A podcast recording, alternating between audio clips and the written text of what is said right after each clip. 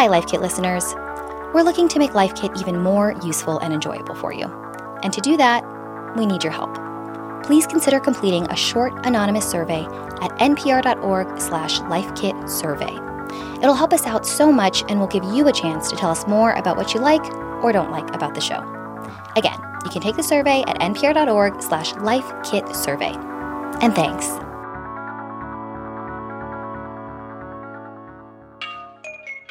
This is NPR's Life Kit. Returning to in person schooling is both a relief and a source of great anxiety for a lot of parents this year. The pandemic is still happening, the Delta variant is surging, and millions of children are too young to get a COVID 19 vaccine. The news changes fast.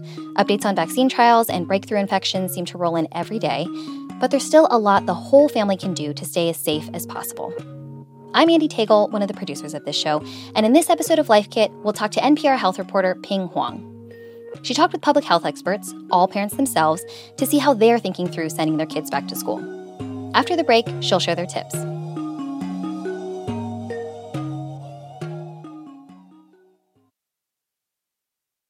Pien, it's great to have you. How are you? Hey, Andee. I'm doing okay. Let's start with the recent news that the FDA has given full approval to the Pfizer vaccine. What does this mean for kids? Yeah, so the FDA granted full licensure to the Pfizer vaccine, and they're considering giving it to Moderna as well.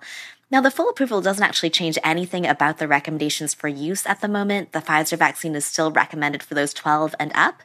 But for anyone who is on the fence and waiting for this to come through, it is extra assurance that the FDA says this is a good, safe product to use. And Importantly, it's still not recommended for those under 12. The American Academy of Pediatrics put out a statement saying if your child is under 12, we know many of you are anxious and eager to get your kids vaccinated, but do not go out and try to get them a vaccine quite yet. They'll probably need a smaller dose than what's available now, so hold on a bit. Studies are coming. Oh, good news, and I'm sure uh, stressful news for parents. I feel like every parent who wants to get their child vaccinated is asking right now, when is this going to happen? Uh, do we have any timeline? There's no super clear timeline at the moment, but there's some hope, some indications that it might be available for children under 12 later this fall or winter. At the moment, Pfizer says that they're on track to submit safety data to the FDA for children 5 to 11 by the end of September, and for kids under 5 shortly after that. And then the FDA will vet that data thoroughly, and that's a process that might take a few weeks to a few months based on the other COVID vaccine timelines that we've seen. But of course, they'll want to act quickly here. We are still in a public health emergency. Okay, so hopefully parents don't have to wait too much longer. Uh, but until then, we're still sending kids to school. So let's talk best mm-hmm. practices. Mm-hmm. What if a child wakes up with the sniffles? This actually happened recently with one of the experts I spoke with. Her name's Seema Lakdawala. She's a flu researcher at the University of Pittsburgh, and a few weeks back during summer camp, her eight year old woke up sneezing with a runny nose. Step one, she said, was to keep her home. And step two, I will call the pediatrician and just talk through where we've been. If we were traveling, I think I would be more concerned if we'd been on a plane, um, you know, recently, then I would definitely want to try to go get her tested. At the time, she and the doctor both suspected that it was allergies. It was hay fever season. She knows her kid is allergic to grass pollen. So that day, she gave her some allergy meds and the kid stopped sneezing. Uh, so, in that case, she didn't need to get a COVID test. But when might the doctor recommend getting a child tested? Well, it could be the situation if the child was traveling recently, like Lakdawala just said, or has a known exposure. It could be the symptoms, if the child has a fever or can't smell or taste their breakfast cereal, and if there's a lot of virus transmission in your area, which is actually most of the US at the moment, they might just say, let's just test for it. Sure. And experts say one thing you can do ahead of time now is to figure out where you can get a COVID test with a fast turnaround time. Maybe your pediatrician has walk in hours, maybe your health department has a clinic nearby, and the morning of, before you go in to get that test, it could help to call ahead and confirm wait times and protocols. Some of these places can actually give results in 12 to 24 hours. That's for a PCR test, which is still considered the gold standard. But another option that could give you you some peace of mind is to keep some antigen tests at home. You can now get these like 15 minute rapid tests over the counter at a lot of pharmacies or online. They do add up. They generally cost about $25 for a box of two, but they are considered to be fairly reliable for people with symptoms. So if someone is mm. sneezing, coughing, has a runny nose, it could give you a pretty good read. And definitely keep your child at home until you get clear results and possibly even for longer. Experts say that even if it's just a cold, please, for everyone's sake, try not to spread it. It can be really hard to arrange for childcare, but if other kids get sick, then their households get disrupted too. So it's a whole chain of events, especially this fall. Mm, yeah. Okay, so what if it's not a cold? What if your child tests positive for the coronavirus? Well, for starters, don't freak out. There's no need to panic, and it usually doesn't help. Dr. Cassandra Pierre, she's an epidemiologist at Boston Medical Center, she says, remember, kids are very resilient yes, with the Delta variant, we are hearing about more cases of significant infection in children, hospitalization in children. But still, we know that children are less likely to get those severe complications. There are things you can do now to be more prepared if and when that happens. Experts say get everyone at home vaccinated if they're eligible. That helps protect everyone. You can also go ahead and make a household plan and figure out responsibilities. So Lakdawala and her husband have two young kids. So their plan was to split into parent-child pairs. One would take care of the sick child, the other for the not sick, and they'd stay in different parts of the house, take turns in the kitchen. But even if space is tight, there are other things you can do. Everyone in the household should wear masks except when eating and sleeping. You can open the windows, um, run some fans, use an air filter because remember the coronavirus spreads through the air. And after a few days, you can test to see if anyone else is sick. You don't have to take these precautions forever. The isolation period is generally 10 days after symptoms start, so long as those symptoms end. But these are layers of protection that can help stop COVID germs from spreading, especially when someone with COVID is most likely to be contagious. And also, if you think you might need backup, you could come up with a list of families, friends, and neighbors who are fully vaccinated that might be able to step in and help. Okay, what if it's not your kid, but another kid at school that tests positive and your child is sent home to quarantine? Um, what's what's the process there? Would everybody have to stay home? Well, the CDC's definition of an exposure at school is actually pretty limited. So, if your kid was at least three feet away from someone who tests positive and both of them were fully masked, your kid is not exposed. But if they were eating lunch next to each other or at least one of them wasn't masked, then your child would probably need a quarantine, assuming that they're not vaccinated or recently recovered from COVID.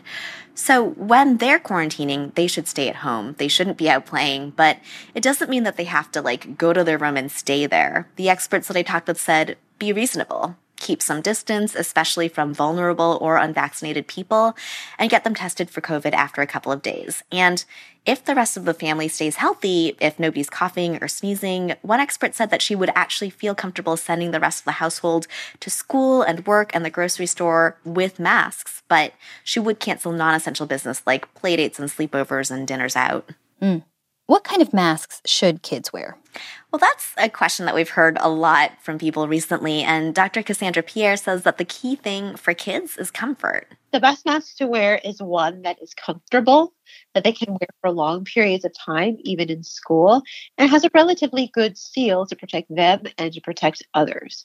In general, we say that uh, a cotton mask is the most comfortable, lightweight, and breathable. It's a mask that should fit snugly on their face with no gaps around the nose, mouth, or chin, while also allowing them to breathe easily. So that's, you know, comfort is important. Style matters too. If a kid likes their mask and how they look and feel in Absolutely. it, they're much more likely to wear it all the time. And You'll want to send them to school with some backups, you know, an extra mask or two in case they need one for themselves or a friend.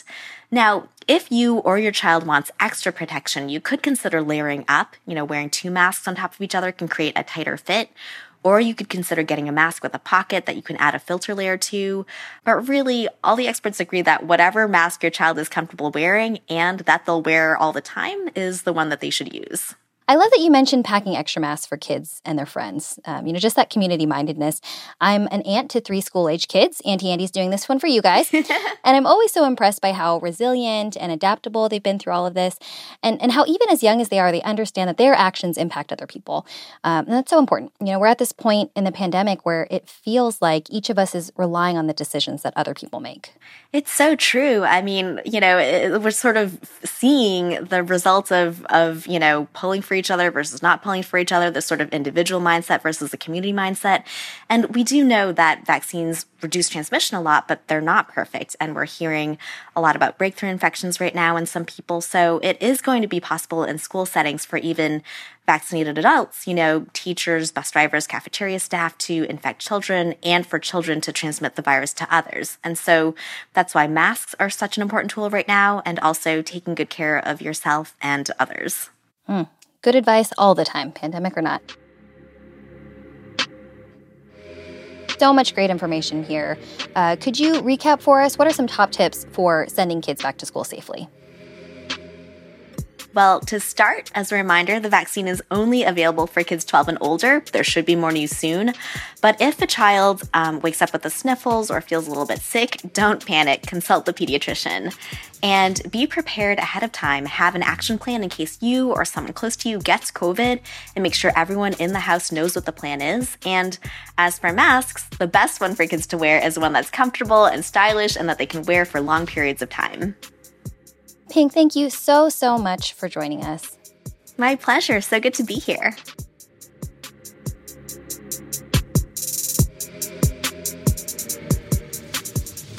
Before we wrap things up, just a quick reminder again to have you complete that survey we mentioned at the top of the episode.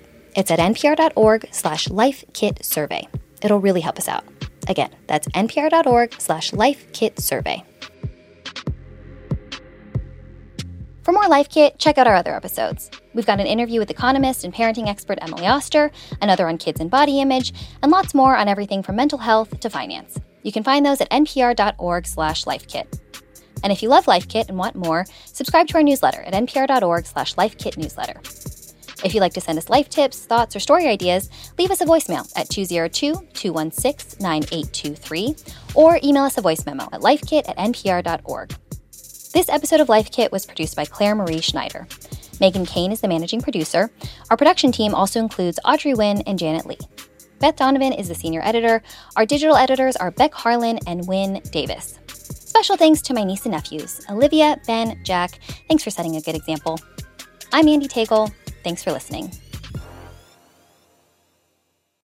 Maddie Sofia here, host of Shortwave, the daily science podcast from NPR. Listen for new discoveries, everyday mysteries, and the science behind the headlines, all in about 10 minutes every weekday.